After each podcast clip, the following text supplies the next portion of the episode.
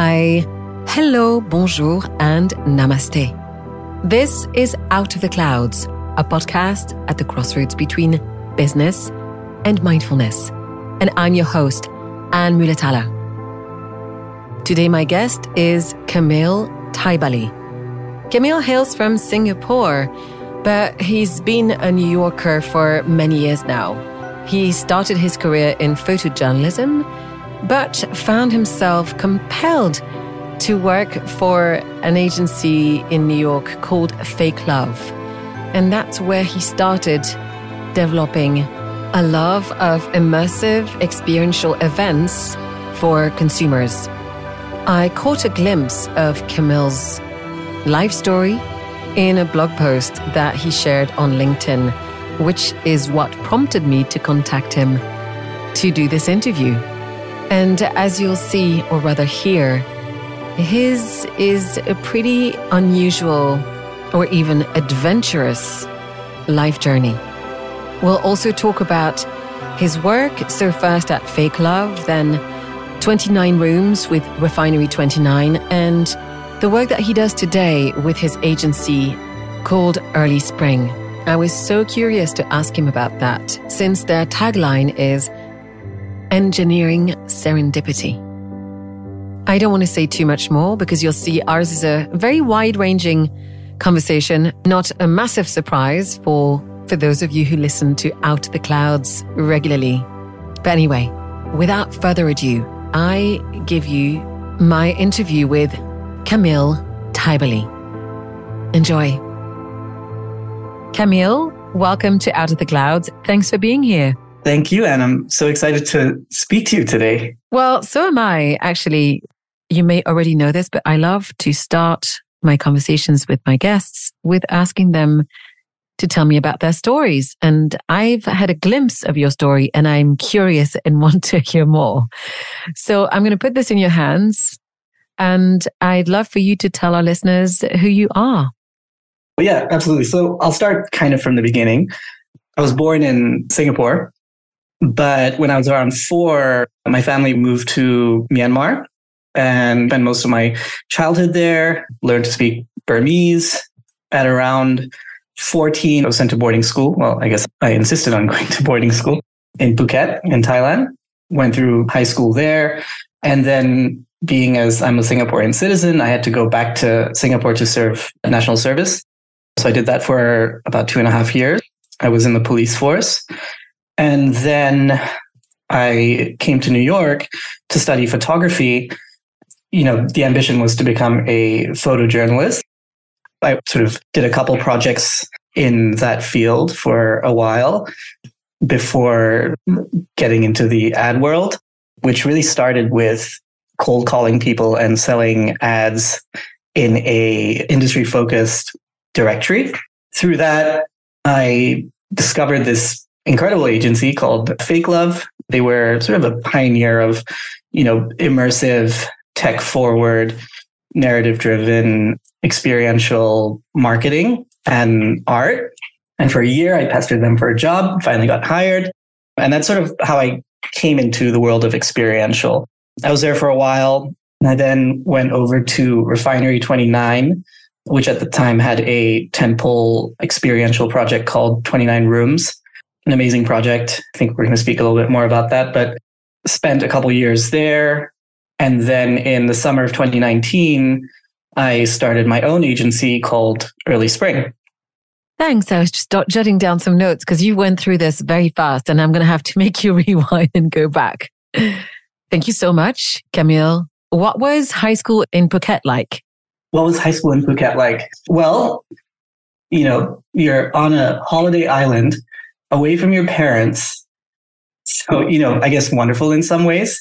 The truth is that I've never really been great at school academically. I find it really hard to focus and you know sort of apply myself I, I, feel like if you went through like the history of my report cards they would all say more or less the same thing distracted by a falling leaf would do so well if he applied himself but I really excelled at like the things that surrounded school, right? Like after school activities, there were certain subjects that I was, you know, more inclined to be successful at.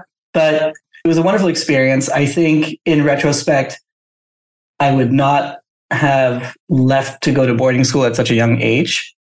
I think you kind of miss up, you miss out on growing up within the family environment, which you really start to feel the effects of like in your 30s.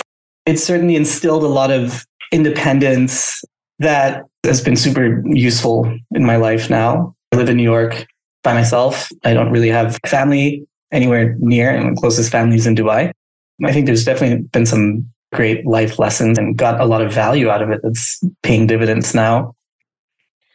So I so that you wrote that in your teens, you discovered that experienced matched performance in determining successful outcomes. Yeah. So is that linked with the experience that you had in high school? Is did that happen around the same time? Even before, I think from a very young age. The one sort of wonderful thing about my family is we love to travel. And so we did a lot of traveling from a very young age, went on safari and my mom's from India and we've traveled India pretty, pretty widely.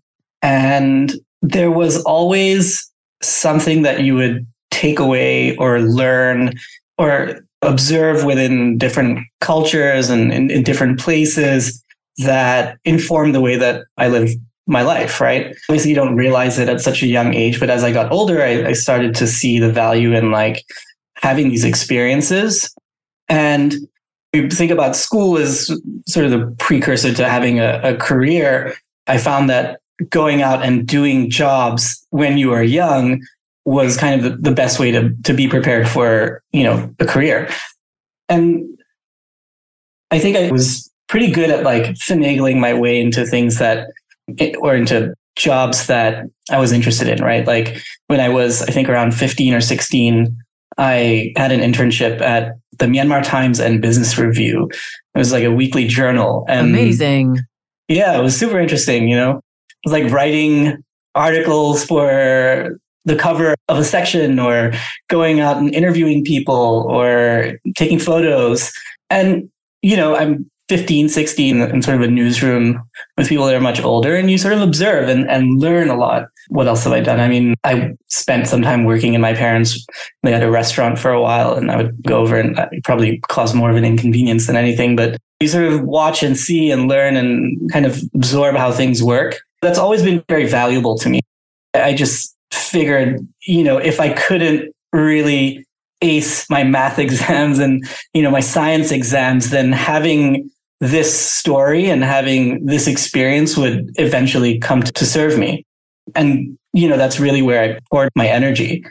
It's so interesting what you say. It's true that I find that the school environment really does not teach us much about what the greater world holds in store for us. So you've projected me back into into my own late teens and gosh, I just loved working. That's why I didn't finish uni. But this podcast is not about me. I wonder at which point did photography become a passion for you? Or maybe I'm speaking out of term. You didn't say it was a passion. You went to study photography. So you wanted it to be a career. So when did that happen? So there's actually a very distinct moment in which that that happened. I think I was back in Myanmar for some holidays from boarding school, and uh, I feel like I must have been about 15 or 16 at the time. And we lived in this apartment building that had a really sort of amazing view of it's called the Shwedagon Pagoda. It's this beautiful, sort of towering, gold plated pagoda in Yangon that's super bright at night. And a friend of my parents, rather, came over and wanted to take a photo of it I was kind of trailing him and watching him work. And the whole process just was very enamoring. And this was a film camera. And a few days later, he sent over a copy of the print. And I was like, this is incredible that you could do this with that camera. And I watched it happen. And that really sort of got me started or got me curious about photography. And, you know, I sort of within days found an old film camera at home and just like, you know, wandered around and, and started taking pictures. But I realized that, you know, photography was a great excuse to put myself in certain situations or to discover things. It was a great reason for me to be curious. And I think that passion sort of developed over the years. It was also very much a creative expression, right? I didn't have to use a calculator or figure out formulas or anything like that. It just sort of felt natural and, and easy to, to do. And I love doing it. I would say specifically around the time that I was in the police force was when the decision to pursue it really cemented. That experience was really incredible in the way that every day you were interacting with different people and sort of entering their lives and having very fleeting but intimate conversations and access with all different walks of life. And sure, there was like a little bit of photography in terms of like photographing crime scenes or what have you. But I really felt like photography was going to expand that that world to me, right? Like I could I could take it and travel and meet people and you know learn their stories and share their stories. So when I was in the police force, I applied to college at the School of Visual Arts. I knew I wanted to come to New York. I'd been here on on a model UN type trip when I was 16 and like the cheesiest thing, you know, I got off the tour bus in Times Square and I was like, wow, this place is amazing. I need to live here someday. Manifested that. And yeah, that's sort of how I wound up in photography. So, well, two things came to me actually. The first one is it sounds like it was as much a creative mode of expression as a discovery tool. Because I, I appreciate in what you're saying is that you were learning people's stories. You weren't just capturing, right? You were becoming involved with the subject of your photograph. And I think that kind of speaks to the empathy that we'll talk about through the work that you do in experience design and events. But so the post that I read on LinkedIn notes that uh, as you mentioned, you have been a police officer. You volunteered weekly at a daycare center for prisoners' children. You went to shoot Cyclone Nargis.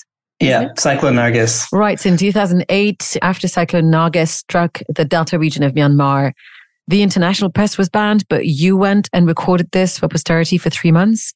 And then you went to Iraq, spent a month in Baghdad, and photographed a book in Alger. I mean, you did, you did a lot of things, and there's more and more in that list. And it got me wondering about how much of an experienced person you are, and perhaps someone who wanted an adventure at that time of your life. Tell me where I'm wrong. Maybe you, you weren't. I think it's a little bit of both, right? Like I, I love the feeling of packing my bag and having a camera and like being out going through airports and then what, except for JFK, I will say. Yeah, yeah, we can we can poke at that story in a second. It's, it's a wonderful feeling to just know that you're going somewhere that you've never been before, and some of these places are not exactly. You're not going to find them on like the Condé Nast Traveler list either, right? Like Algiers, for example, is is an incredible city, right? Like it it sort of looks like Paris was left to the forces of nature. You have like the same Parisian boulevards and, and parks, but they're just, you know, covered in, in moss and like overgrown. It's so beautiful, but no one, you know, it's not really, everyone goes to Morocco, right? And I had this opportunity to travel to Algiers and photograph for a, for a travel book. Was a really fascinating travel book. It wasn't like the type you know, I was like, go to these restaurants and like, do these tours. It was more a travel book that harnessed poetry and essays from people that that lived in the cities. What's it called? It's called. I don't remember. I got oh, I have it here somewhere. I'll I'll think of it. I mean, it was it was fascinating, right? Like when I got to Algiers, my luggage was lost. I had one contact who told me to meet them at a bar. And this bar was like hidden under an overpass of a freeway. And you had to like knock on a door. And then there's like a little sliding thing, and they look at you, and then you walk through a kitchen, and then you go upstairs.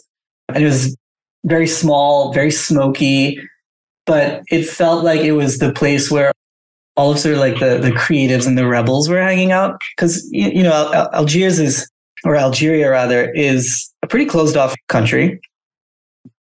But everyone that kind of thought differently was felt like they were in this bar. And, and I went around the bar. I sat with all the tables, all the groups of friends. And for each night that I was there, each day that I was there, I spent with a different group of people. And it wasn't so much about like seeing the sights. It was more about hanging out with a group of friends and doing whatever it is that they do on a regular night, right? So like some some nights we were playing cards and drinking and uh, smoking hashish in like a parking lot of, a, of an apartment building.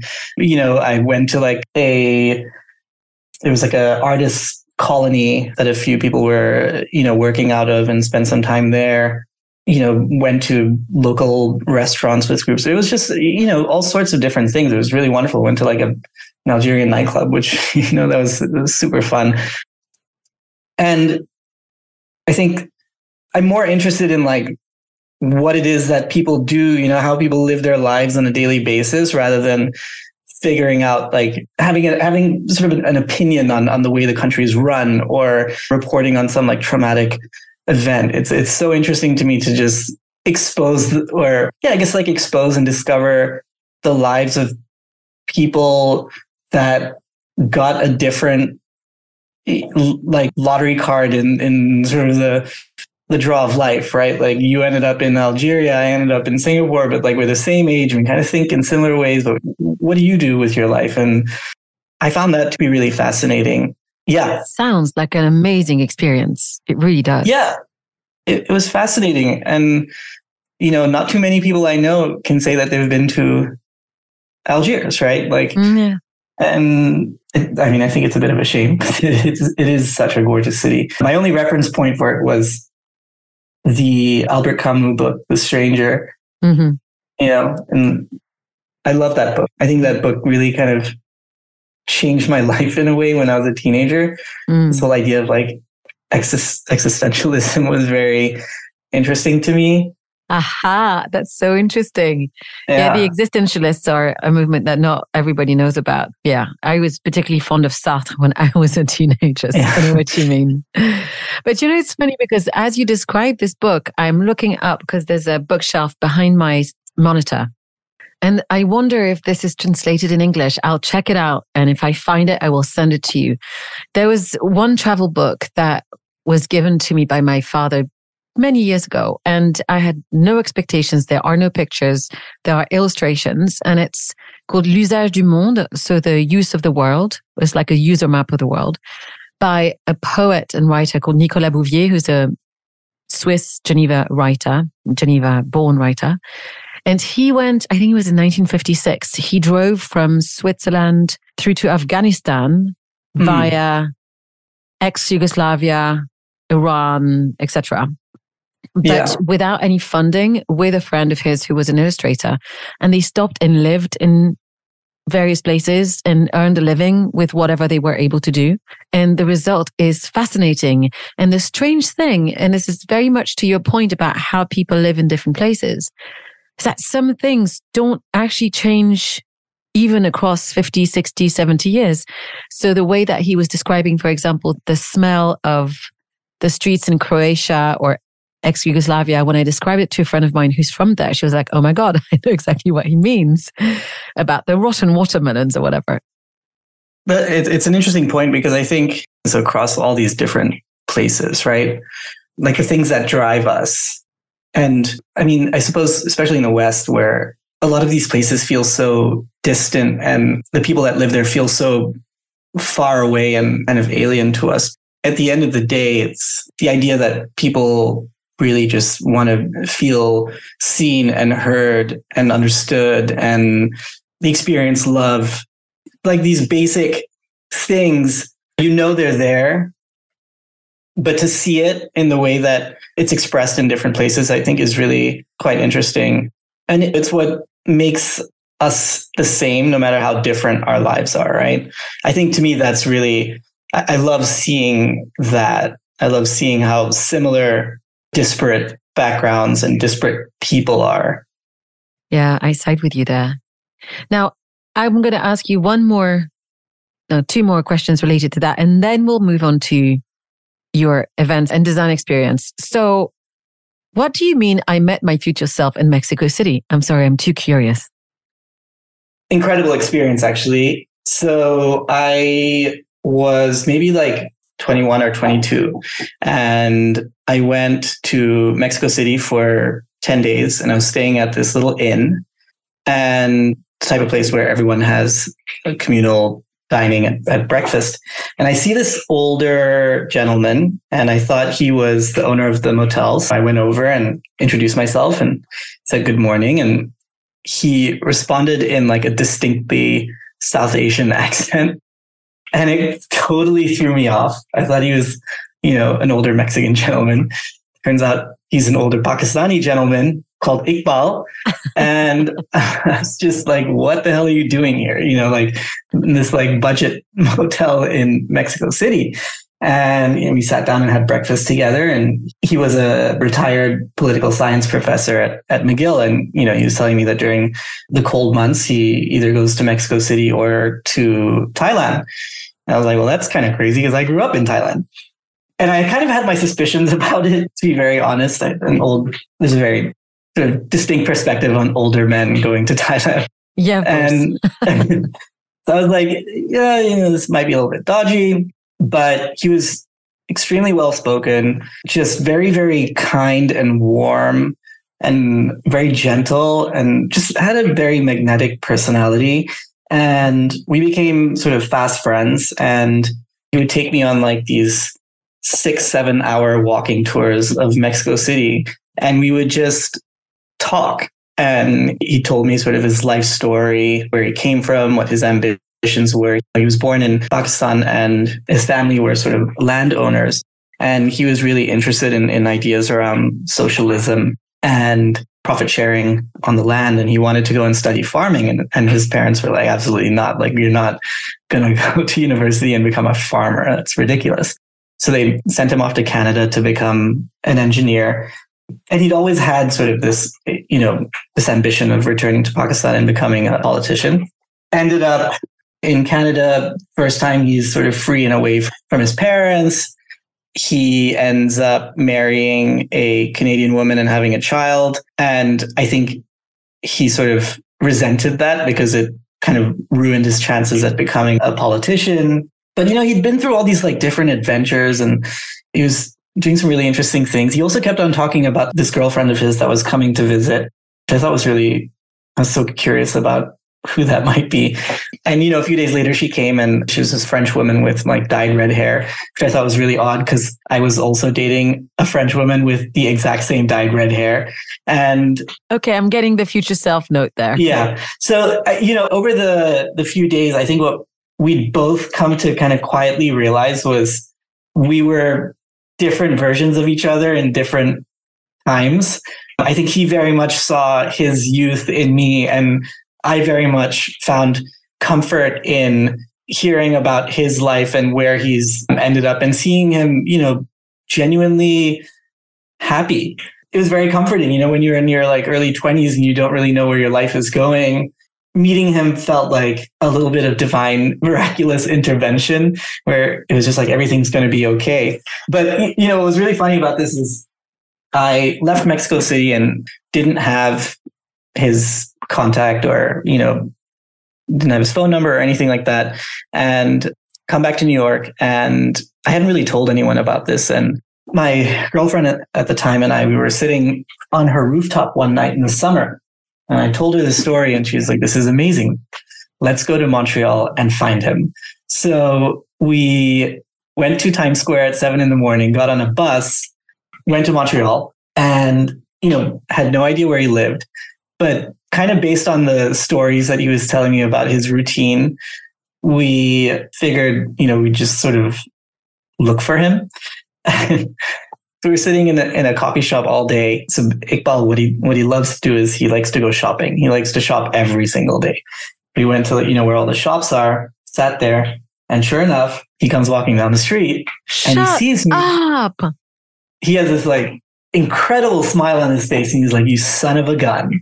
and you know, he gives us his address and he tells us to come up and come over to his house in like an hour go over and he lives in this like really cute one bedroom. He has no walls. They're all wardrobes and all of his wardrobes no. filled with clothes. And he only wears things once and he keeps a note of what he wore that outfit with. Right. Oh and these are like pretty cool clothes and, and we're like the same size. And I'm looking at them and I'm like, you know, these are really cool. And he's like, you know, take whatever you want. And as we're going through his wardrobe, May, who was my girlfriend at the time, she's like, you know, loud whispering. She's like, Kamel, Kamel, come out, come over here. And I go over and she's found this photo of him from when he was my age. And it was basically a photo of me. No way. Yeah, it was incredible. It was really a very special experience. Man, that is amazing. I am so glad I asked you that question. Yay. Yeah. Hey, Paul. Never spoke uh, to him um, again, actually. yeah, that's wonderful. So, uh, one last thing that I wanted to poke at from this particular piece that you wrote. I looked at the book project that you developed in Baghdad, and I would love for you to tell me about it. Yeah.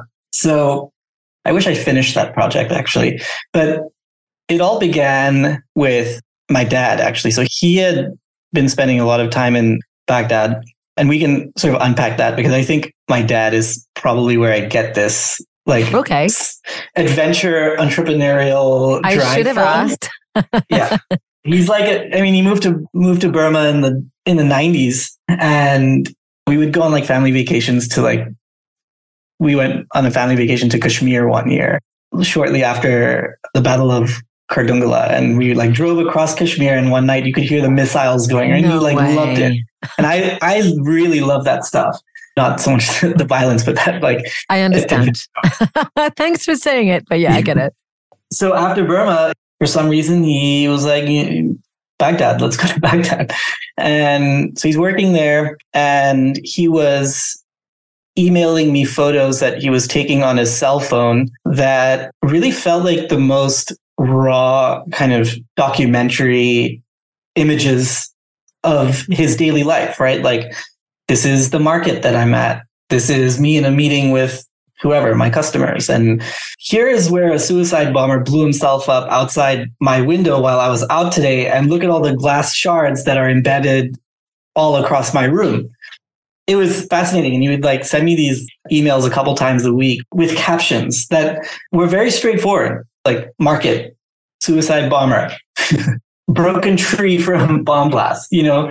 And I was taking these photographs that he was sending me and sort of appropriating them in, in different ways. I was printing them on newsprint. because I felt like that medium, you know, kind of channels the idea that this is really actually news. And it was also very different from what we were hearing about, you know, on the news, right? And I had a thesis class with this guy, Paul Moakley, who was a photo editor at Time Magazine at the time. And he encouraged me to go to Iraq and actually spend time there with my dad. And I ended up doing that. What year was this?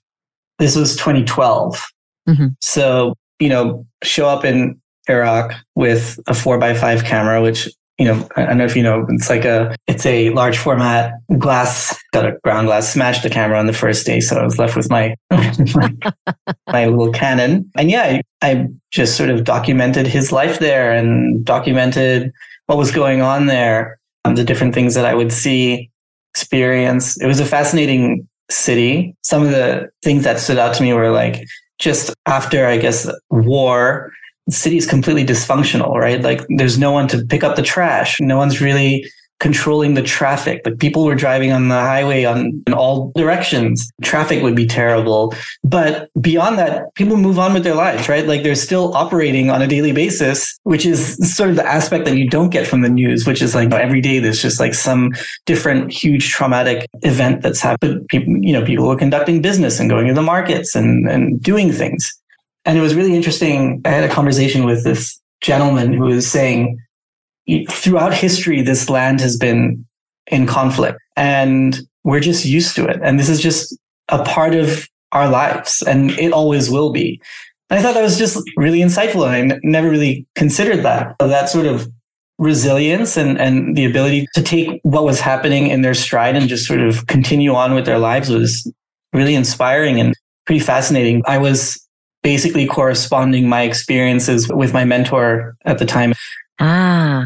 The idea was to develop some sort of collection of all this work and those correspondence. It was sort of left incomplete, to be honest. It's interesting because I, I didn't have an enormous amount of time to pore over it, but I read several of the pages that you've put up on your website and it did feel very enticing. So if one day you decide to finish it, let me know. I really loved the mix and the way that it was laid out and, and the dialogue that you were engaging in, you know, the asynchronous dialogue that was happening linked to these images, but not quite sometimes. Yeah. It was really compelling. I was also going through a traumatic breakup with the red hair French girl Ah. at the time. So a lot of our correspondence were around that. And to be honest, in a lot of time in Baghdad was very boring. You know, we spent a lot of time sitting at home and there's really nothing to do. So I was in my thoughts a lot and just able to write these sort of long drawn out, almost, you know, journalistic entries and send them to, to Bilhan, who would then respond and like encourage more and more. I think it was a very kind of cathartic experience. Yeah. Well, planting a seed in case you Mm. ever want to finish it. So let's come back to New York then. After all of that, I love the fact that you pestered fake love for a year until they gave you a job. I wasn't aware of the work they were doing. Can you tell me what was special and what you did there? Yeah. So what they were doing was really blurring the lines between marketing, brand, and art and using technology to power that. They were working with some fascinating brands, Coke, Lexus, who else I I feel like some of these names are, are slipping. Levi's, they they've done a really interesting project with. But, you know, what it was about it was that it wasn't driven by technology. It was really projects where technology was a tool in storytelling. And I thought the work was just so different and so fascinating, very different from anything else that I'd seen as far as in sort of the world of advertising, right? Like you were actually in these spaces and experiencing things. There was a lot of sort of projection mapping and interactive builds. And at the time, that was really new and novel. Not too many other people were doing it. What they were really great at was taking, you know, what feels or what can feel like very, how do I put this? Intimidating, right? Like sometimes technology can feel very intimidating. And they were sort of masters at creating an emotional connection with the audience, right? Where the technology almost faded into the background and it was more about the overall experience.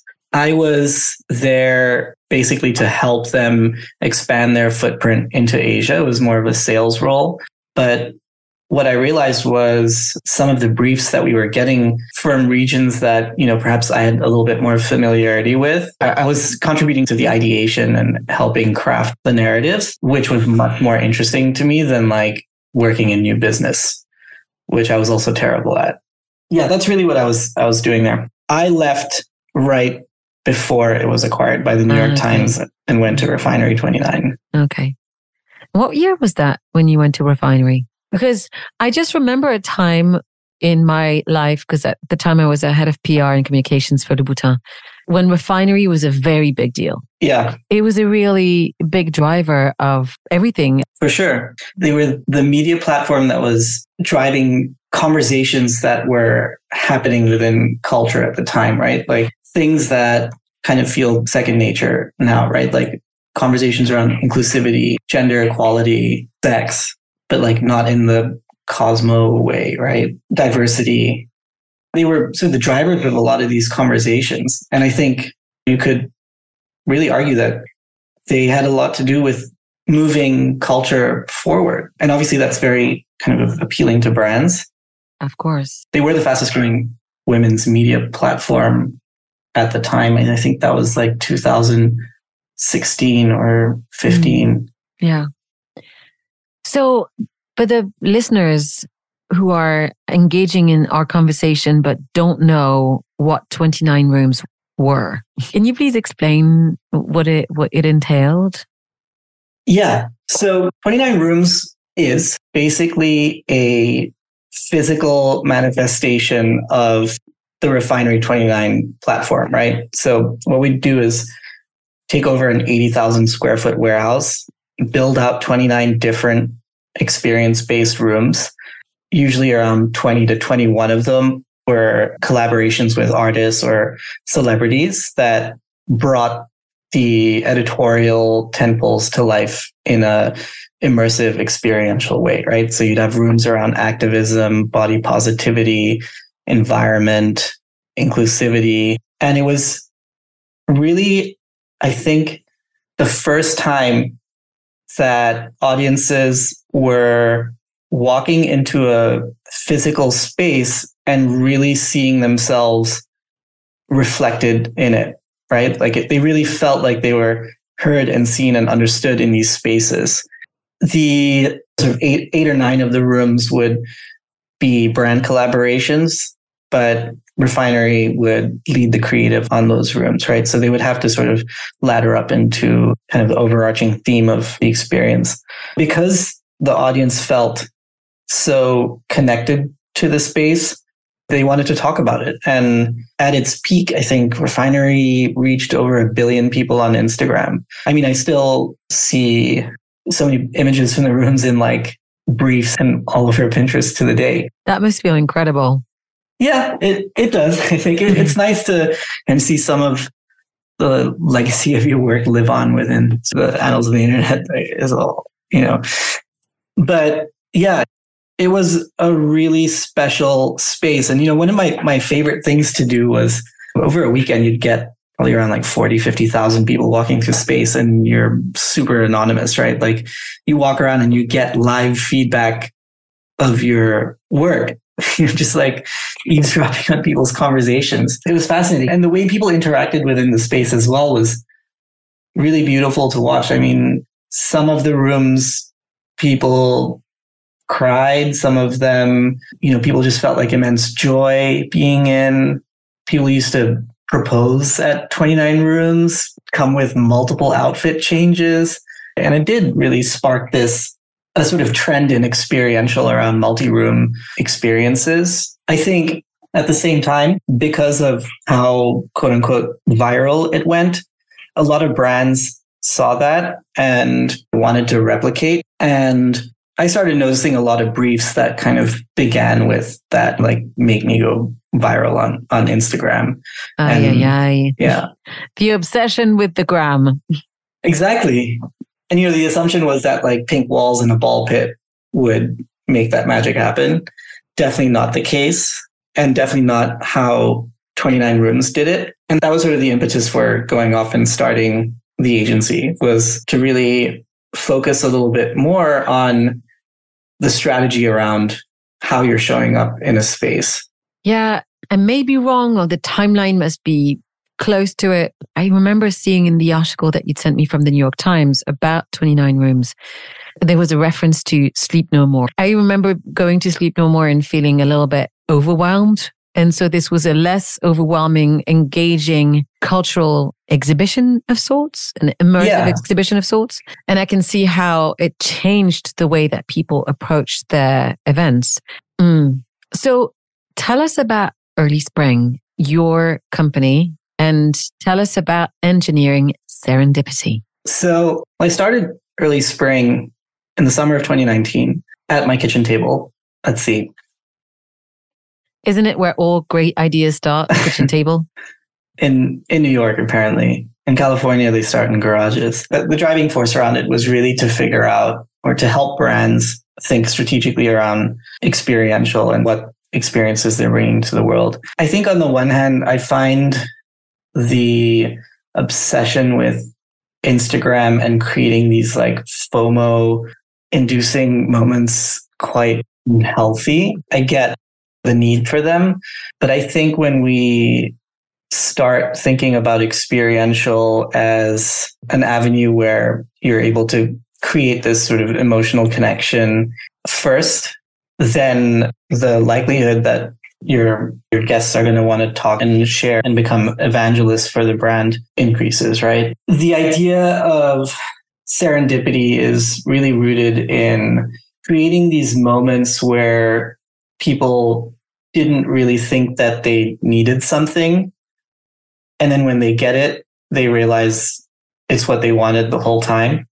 And oftentimes that's kind of written off or reduced to luck or good timing. But engineering serendipity suggests that if you do the work, then you can figure out how to give way to those really special moments, right? Like feel, the feeling of serendipity is really quite wonderful, you know? And so we set out to figure out how we can actually sort of engineer that, how to give way to those moments. Okay. So let me ask you this.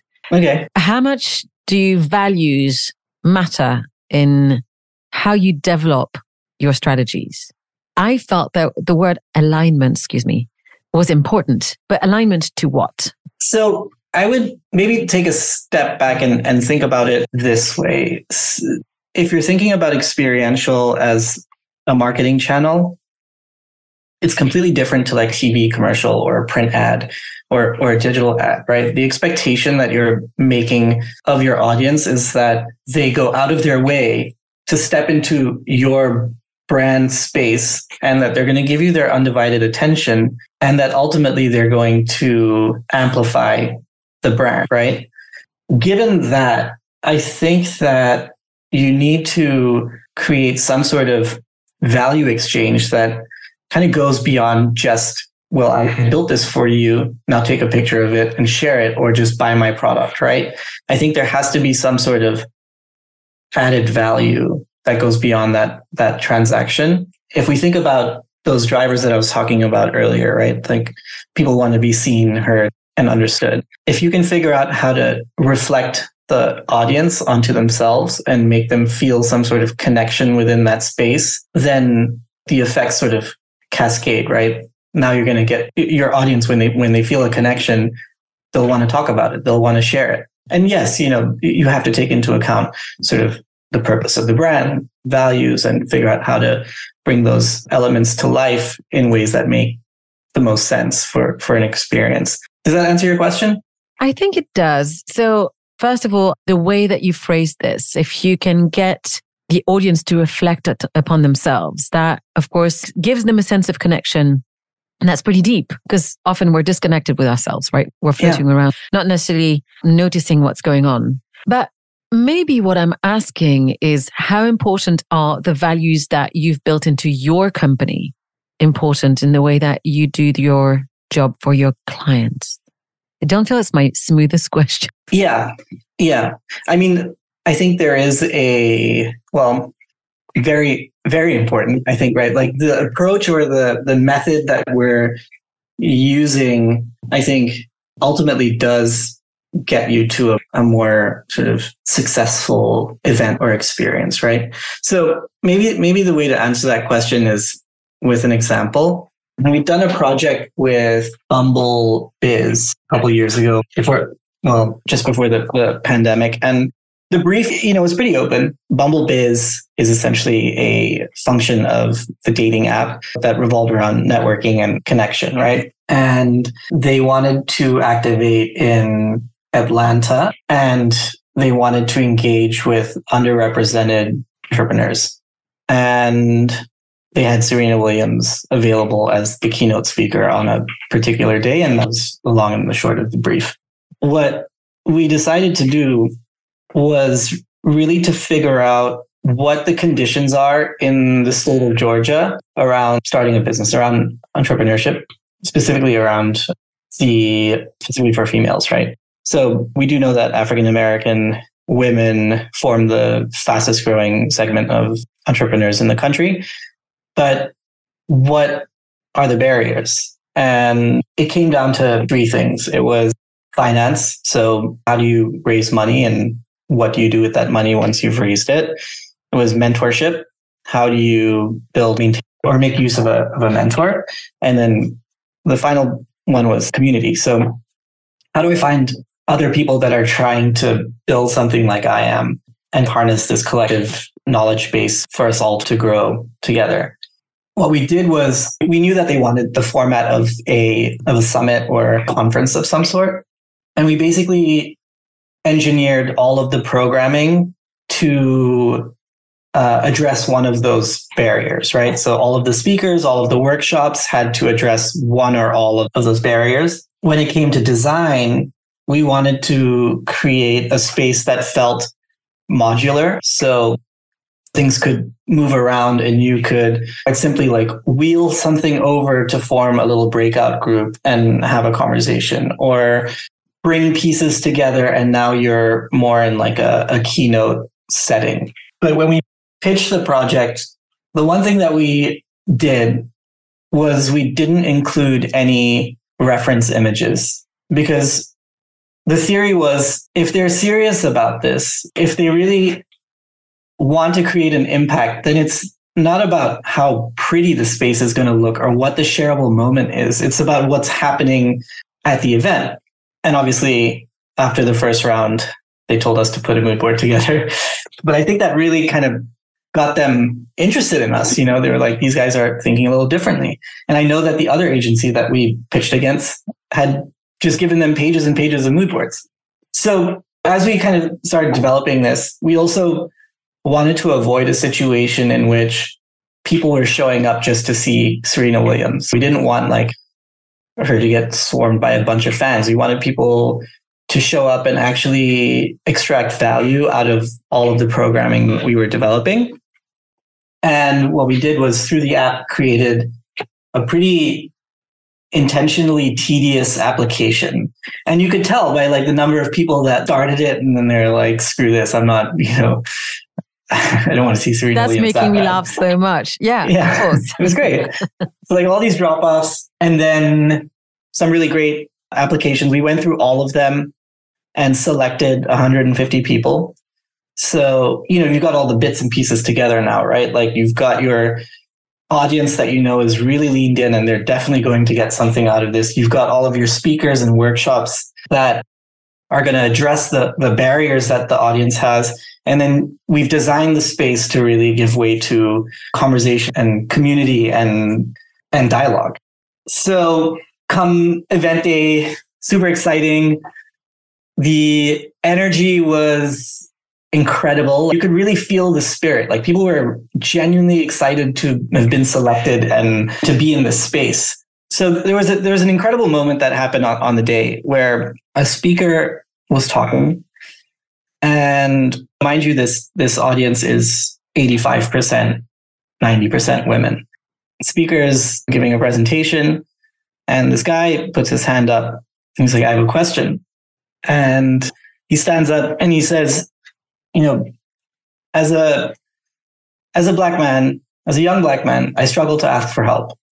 because I feel like I need to project this image of bravado, you know, appear to have my shit together. And it's really hard for me to, to ask for help. And, you know, this is in front of like 150 people. And this guy has just stood up and he's like been incredibly vulnerable. And it kind of sucked the air out of the room. Like people were, were kind of stunned that somebody would stand up and just put themselves out there like that. Even the speaker didn't really know how to respond. And this other guy stands up and he goes, Hey, man, I, I totally hear you. Like, I feel exactly the same way. Let's connect after this. I'm going to give you my phone number. And anytime you need to talk to anyone, just call me.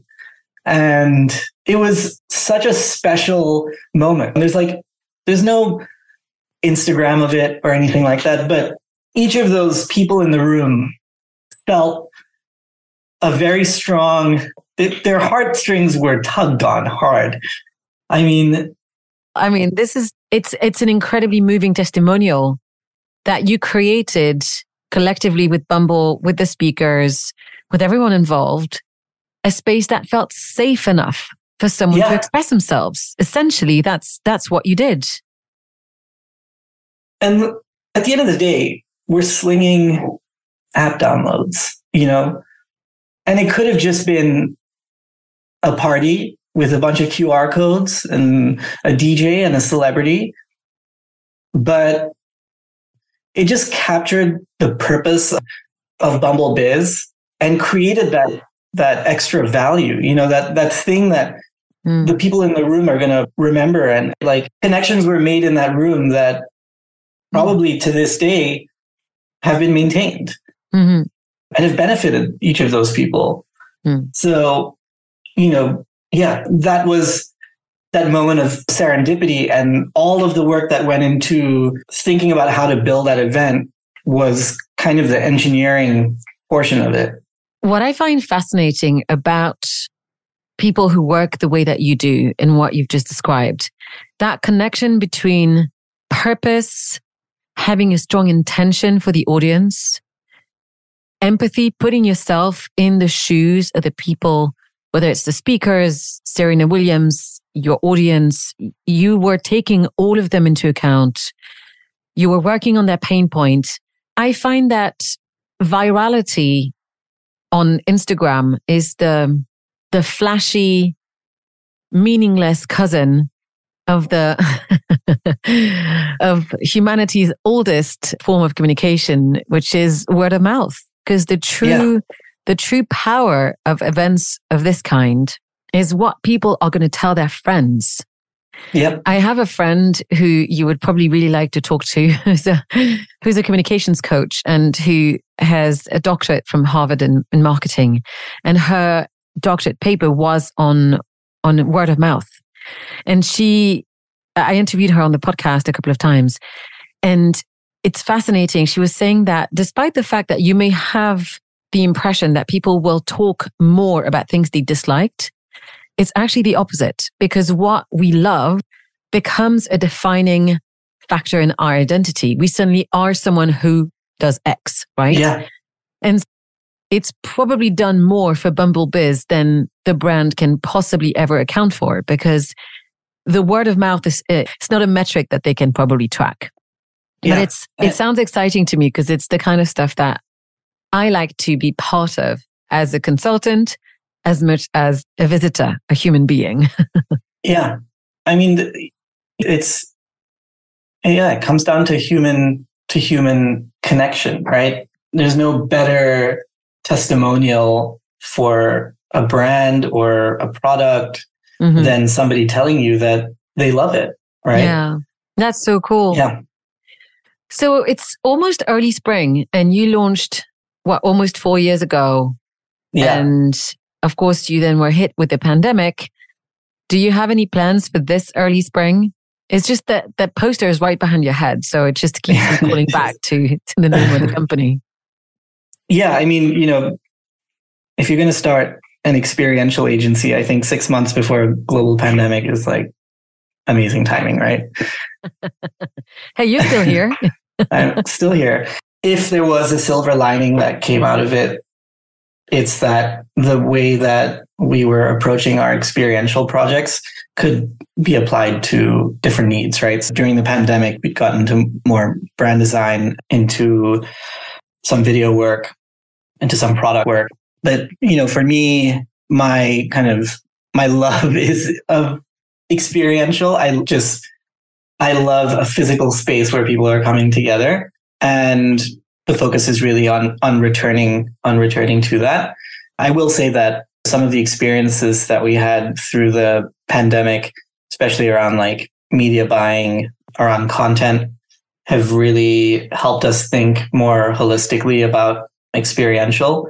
So, you know, while experiential is sort of the core of what we're doing, content and media, where I think a lot of agencies think about them secondary to the experience, we really try and come up with concepts that blend media, content, and experiential together. The ideas are really created sort of hand in glove, right? With with those aspects. And honestly, I think here, especially creative and media don't really gel very well. I've seen some projects in especially in Asia where budgets are a lot smaller and people are have to be really smart with how they're spending their money. In many cases, media is sort of the the linchpin of the creative, right? Like how are you using the channel to really either seed or or build or make it an intrinsic part of the experience. Yeah, so going into the early spring, which I feel like it has been all winter, it's kind of crazy. Our focus is really on going back to building out physical experiences. That's exciting. I feel like I'm so comfortable behind a Zoom screen because I've been working from Zoom since 2017 that I can easily, and I'm sure that I'm not the only person, feel comfortable when removed because I've done so much in terms of events and experiences and it can also get a little bit of fatigue, especially yep. as an as an enthusiastic introvert. I may be very passionate about my job, but then I need to retract and come back to my cocoon. But I, I want to say that everything that you're describing makes me excited about what can happen next, right? For events, for brands that are going to be taking a leaf from your book or working with your company or companies that think like yours and putting intention and purpose and empathy at the heart of their event strategy. And if they do that, then it will become experiential, right? It will become something that will be word of mouth worthy and perhaps even give them the Instagram moments they're hoping for. It's something that I hope we see a lot more in, in the world. Because at the end of the day, I think we all want, as you just said, we all want to connect, right? We all want to feel seen and heard and understood. And, and if, if marketers and events designers choose to actually put that first as a mission, then we've got a lot of good things that will be coming our way. Now, I am going to switch this around. and as you know, the podcast is at the crossroads between business and mindfulness. It's a vantage point that I feel is very specific. I always like to ask my guests what works for them? What keeps you grounded and at peace when things are complicated in the world? It's a great question. I think I am very sensitive to like the chaos of the world. Right. You know, I feel it in a very visceral way. For me, you know, I've lived here for 15 years and like been through all the different phases of like living in New York from partying and like going out a lot and doing all that sort of stuff. In the past couple of years, I've felt like I've retreated a little bit. I live in a neighborhood called Red Hook in Brooklyn, which is a very I, I forgot, but yes, I remember. Yeah, mm. it's a you know, it's like a little village. It's like a fishing village. It's like a fishing village. Yeah, it's a little removed. There's no trains that come here. It's sort of bifurcated from the rest of Brooklyn by by the BQE, and it really has that sort of neighborhood community feel. You know, you need to know people in the neighborhood to really survive here. I think that sort of quietening has really been instrumental for me. A lot of my daily routine and sort of maintaining that that consistency has been very helpful. I have a lot of trouble focusing. Mm. And this has really helped me do that. I have a wonderful dog. so, you know, the time that I get to spend walking her in the morning and going through that part of my routine is super helpful. I try and meditate. So before I start my day, I'll just take a minute, like breathe and kind of place myself. And and then it's therapy. So I see a therapist every week, which is incredible. I think it's really about being more selective with where I'm using my energy and where my energy is going. I have a few great friends that that form like a, a really a very important support system, right? Like being this far away from family, I think that's been kind of very crucial. And yeah, that's kind of what helps me uh, stay grounded. I've also sort of consciously tried to temper my my sort of emotionality, right? Because I think and maybe a lot of founders will feel this, but the, the lows are very low and the highs are very high. And going from high to a low, especially, is extremely challenging.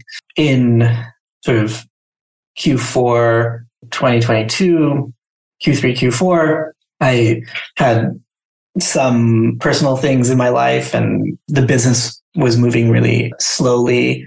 And, you know, by December, I was just in a complete slump. Around the holidays, it's very quiet, everyone's gone. And I made sort of a very conscious decision to say, all right, I'm going to give myself this month to sit in this and really sulk and not shower if I don't want to and just sort of be a like a useless human. But by January 2nd, I'm coming out of this and I'm getting back on the horse and I'm going.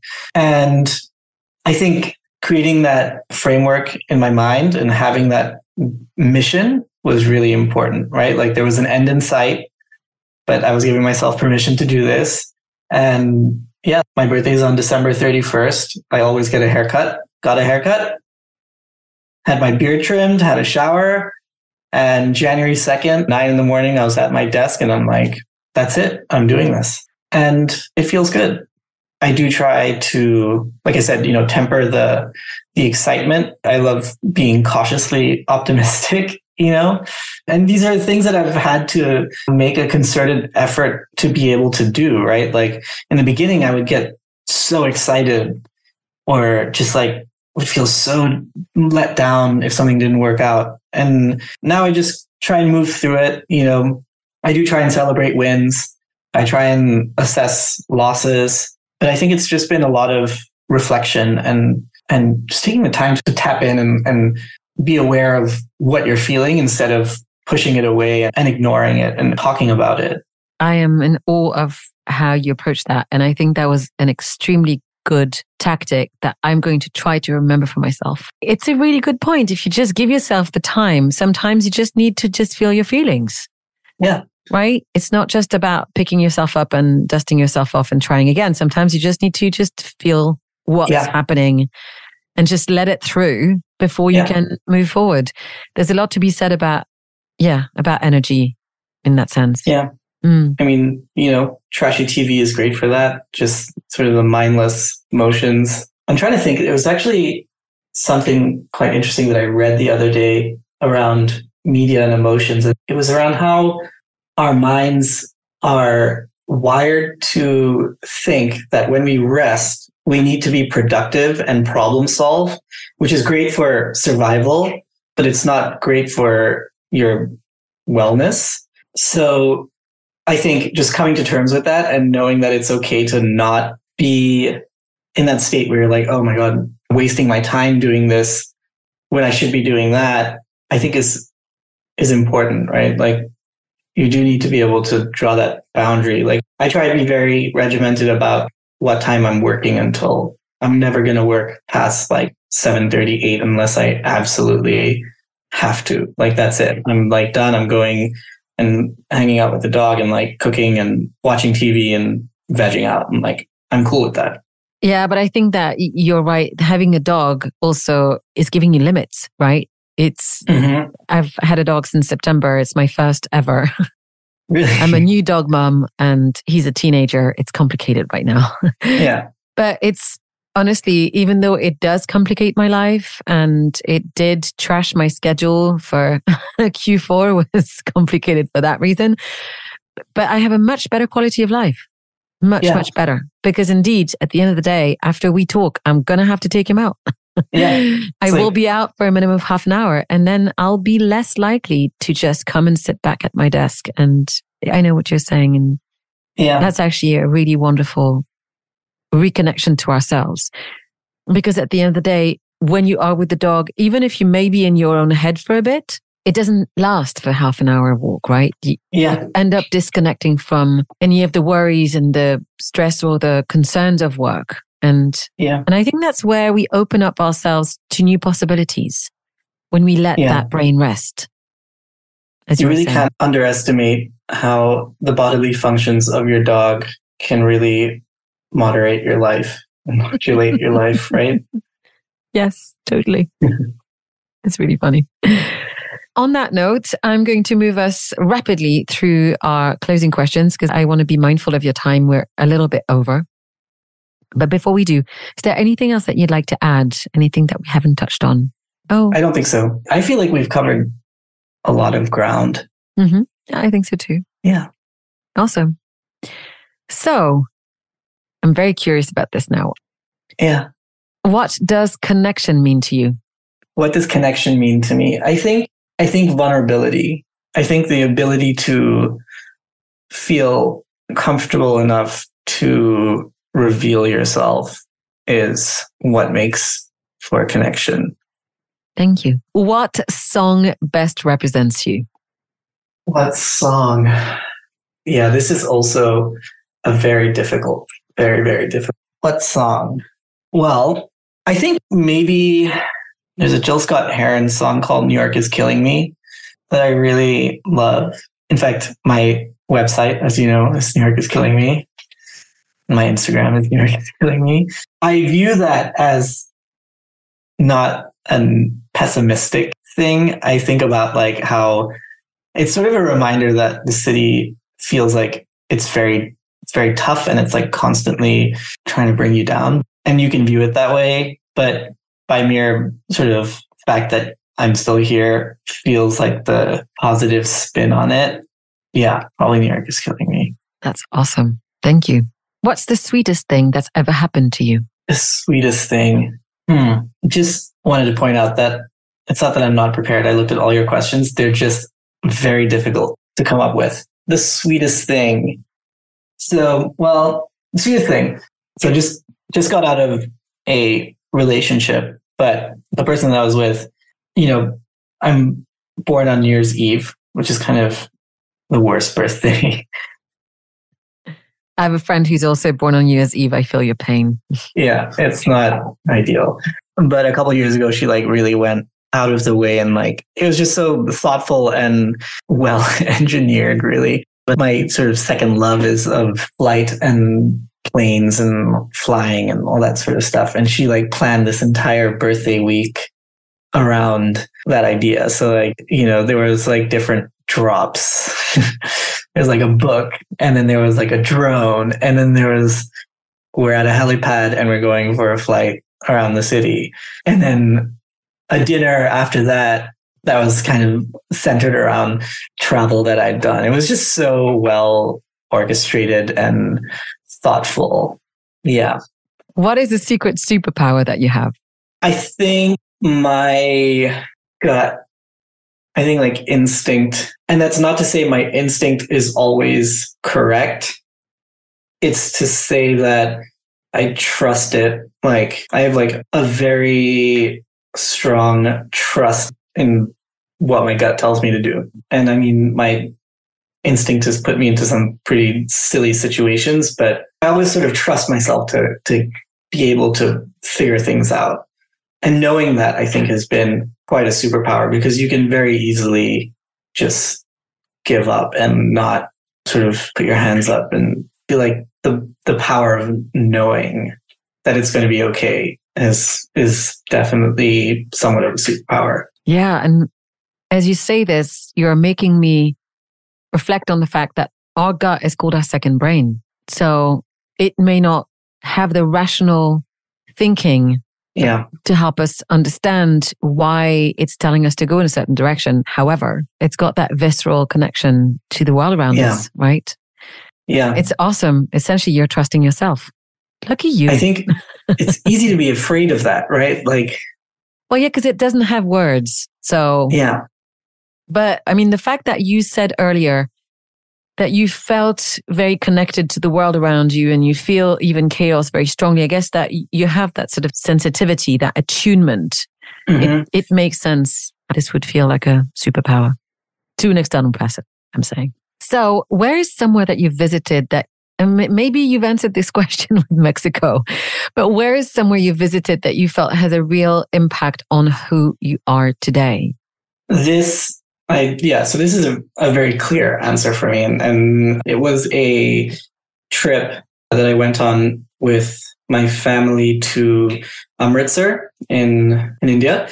So Amritsar is where the Golden Temple is and uh, holy city for Sikhs, which I'm not. But we had gone to Amritsar and there's a park in Amritsar. We were with a tour guide and sort of just walking around, showing us all the sights.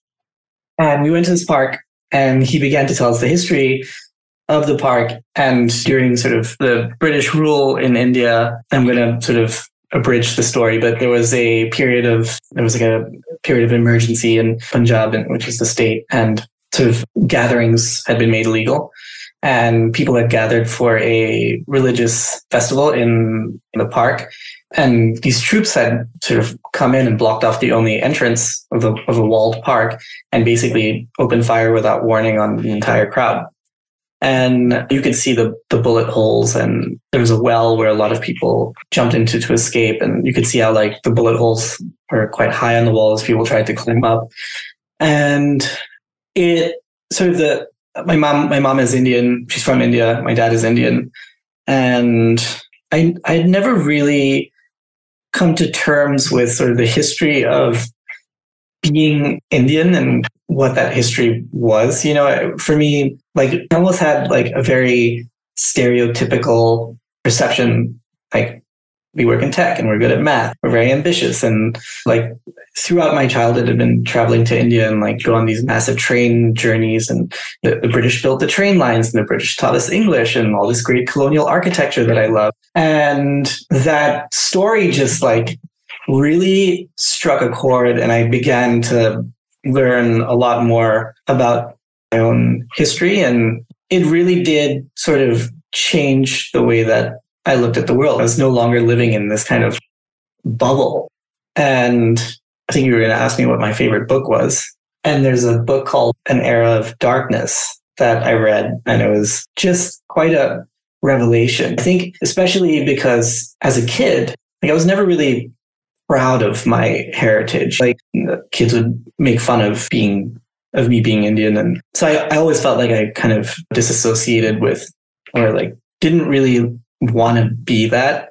And yeah, that that trip really sort of changed my perspective and really allowed me to sort of embrace and like lean into into that and, and honestly just like engendered a lot of pride in that sort of history and that legacy. Yeah. Thanks so much for sharing that. That's really beautiful.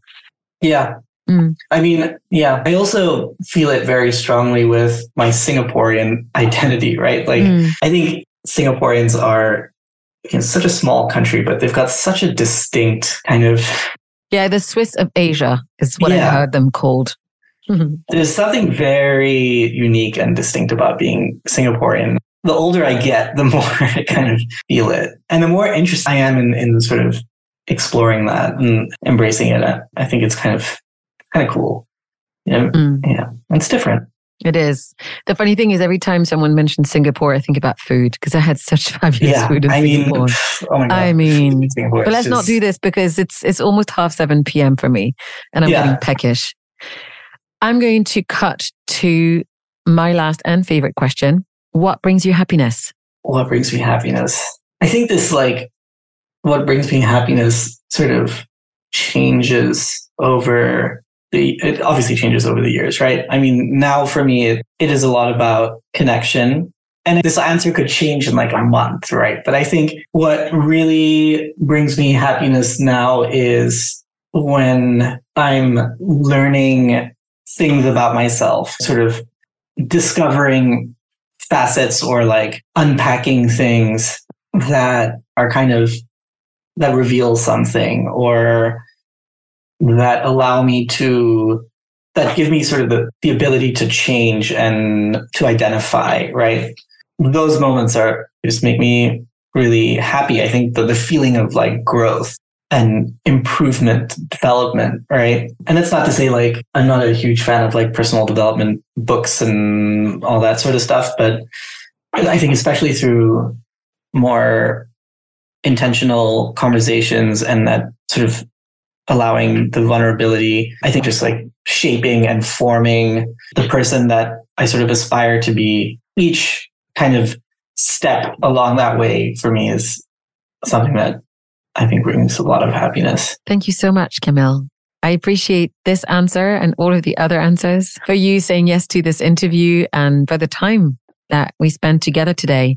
So if anyone wants to hear more about your projects, be it the book projects, the photography, or hopefully early spring, where can they find you? I'm in Red Hook. You have to come and find me. At, I have a little blue. No, my website is earlyspring.nyc. It's probably the easiest, mm-hmm. easiest way. Shoot me an email, Camille at earlyspring.nyc. Yeah, I'm, I'm pretty accessible to be honest. Awesome. Yeah. I hope that you have a wonderful rest of the day and weekend as it's coming up. And hopefully we'll connect again soon. Thank you, Anne. This was wonderful. I, I think it's such a nice way to kick off the weekend as well as just like have a good long sit down conversation. So thank you. You're welcome. So, friends and listeners, thanks again for joining me today. If you'd like to hear more, you can subscribe to the show on the platform of your choice. If you'd like to connect, you can get in touch with me at Anvi on Twitter Anne Mulethaler on LinkedIn or on Instagram at underscore out of the clouds, where I also share daily musings about mindfulness. You can also find all of the episodes of the podcast and much more on my website, annvmulethaler.com. If you don't know how to spell it, it's also going to be in the show notes. If you would like to get regular news directly delivered to your inbox, I invite you to sign up to my monthly newsletter. So that's it for this episode. Thank you so much for listening to Out of the Clouds. I hope that you will join me again next time. And until then, be well, be safe, and take care.